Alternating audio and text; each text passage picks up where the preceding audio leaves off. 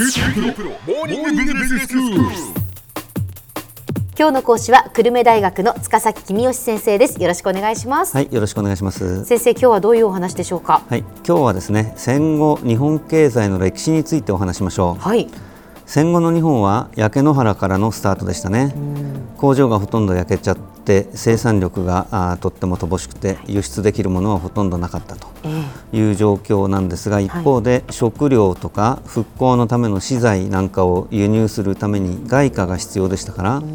まあ、とにかく輸出産業を頑張って育てようということに力を入れたわけですね。ええまあ、最初はとにかく何にもありませんから石炭と鉄鋼をお頑張って復興しようということで資金と資材を集中的に投入しましたと、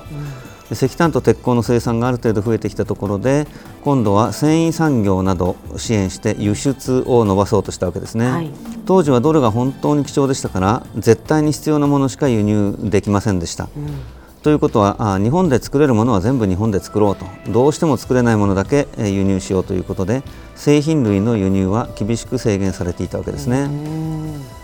まあ、戦後10年ぐらいが復興期と言われていてえーその後が高度成長期というふうに呼ばれてます。はい。まあその高度成長期で日本がやっぱりぐーっと豊かになっていったわけですよね。その通りですね、え毎年平均10%近い経済成長率だったわけですがそれが1973年の石油ショックまで20年ぐらい続いたんですね。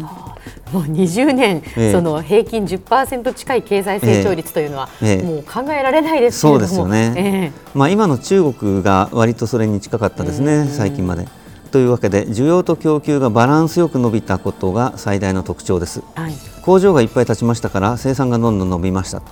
一方で雇用が増えて給料が上がって消費が増えてということと工場がいっぱい建つためにも工場を建てるための鉄とかセメントとかもいろいろいるのでえ生産が増えて需要が増えた、まあ、売上が増えたってことですね、えうん。えーそれで、えー人々が勤勉に働いて倹約をした貯金に励んだあのでお金が銀行にたくさん集まった、でそのお金を銀行があ企業に貸してでその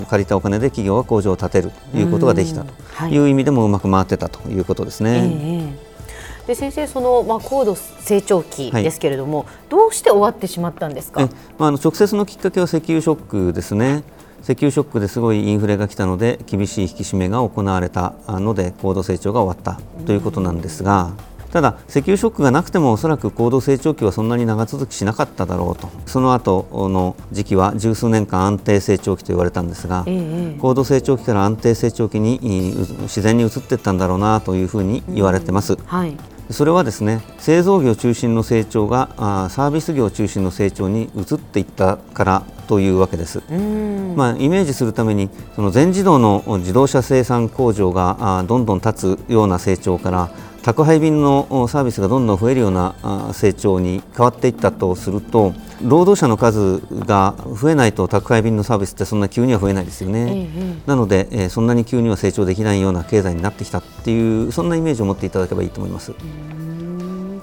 えその安定成長期というのはどういう時代だったんですか？でその高度成長期と比べて成長率が低かったという意味なんですが、毎年4%か5%ぐらい経済成長してましたから、ええ。まあ、今と比べるとものすごいすごい成長してたわけですよね。うん。高度成長期の日本製品というのはあ安いけど品質が今一つだねというのが海外からの評判だったわけですけれども安定成長期に日本製品の品質がどんどん向上しました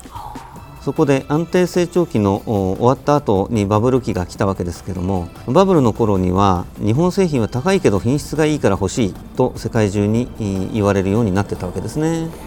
うんそうなんですね、えなるほど。安定成長期が終わってそしてバブル期に、はい。まあ、バブル期っていうのはもはい。うとても華やかなイメージがそうですままありますけれども。おっしゃる通りです。え日本経済がアメリカ経済を追い越して世界一になったと言われて日本人が浮かれていた時代ですね。まあ、とにかく景気がものすごく良くてみんなが贅沢をしてました。楽しかったですけども、まあ後から考えればはしゃぎすぎてたわけですえね。うんそのツケが結局バブルが崩壊した後に回ってくるということですよね。ね。だからバブルが崩壊した後というのは、はい。まあ私たちもよく知るところではあるんですけれども、はいええええ。そうですね。バブルが崩壊して最初に来たのがその贅沢をしすぎた反動でみんなが節約をしたっていうことですね。バブル期にはみんなあの自動車買ったりしましたんで、バブルが崩壊した頃にはみんな自動車持ってたんで、はい。新しく自動車買う人はいなかったってまあそういうことですね、うん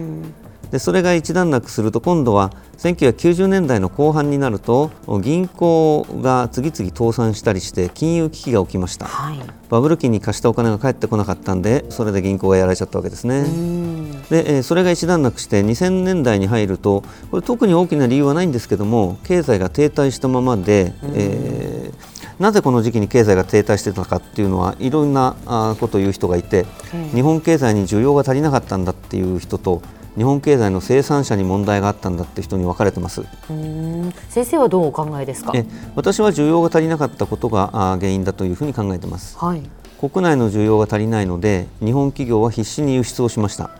あだけれどもお2000年にはアメリカで IT バブルが崩壊しましたから日本の輸出が減りましたとうん2008年にはリーマンショックが起きたのでやはり日本の輸出は減りましたとこうして日本の輸出が減るたびにやっと立ち直りかけた日本経済が深刻な不況に悩まされるということがあ続いたのだというふうに私は考えていますうん需要が足りない理由はたくさんありますが最大のものは日本人が勤勉に働いて物をたくさん作る一方でみんなが節約して物を買わないので作ったものが売れ残るということだと思います。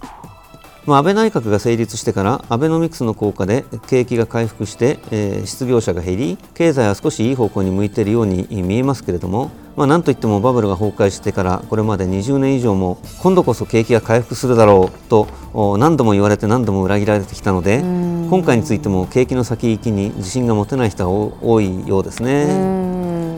で景気は気からという言葉があるわけですがあ人々が景気の先行きに明るい展望を持てないと新しい工場を作ろうかなって会社も少ないですし消費者も老後のために貯金しとくかなっていうことで景気がいまいち回復しづらいということもあってですね、まあ、そういうことを考えると今後の経済が本当にこのまま改善していくのかどうか、まあ、あんまり楽観できないのかもしれませんね。では先生今日のまとめをお願いします。はい、戦後の日本経済はバブル期までとバブル後の2つに大きく分けられます経済が成長していたバブルまでと停滞していたバブル以降です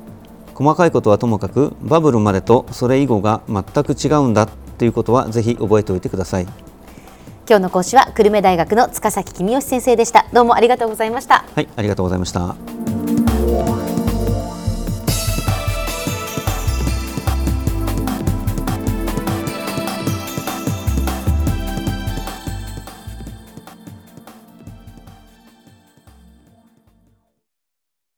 QT プロは通信ネットワーク、セキュリティ、クラウドなど QT ネットがお届けする ICT サービスです。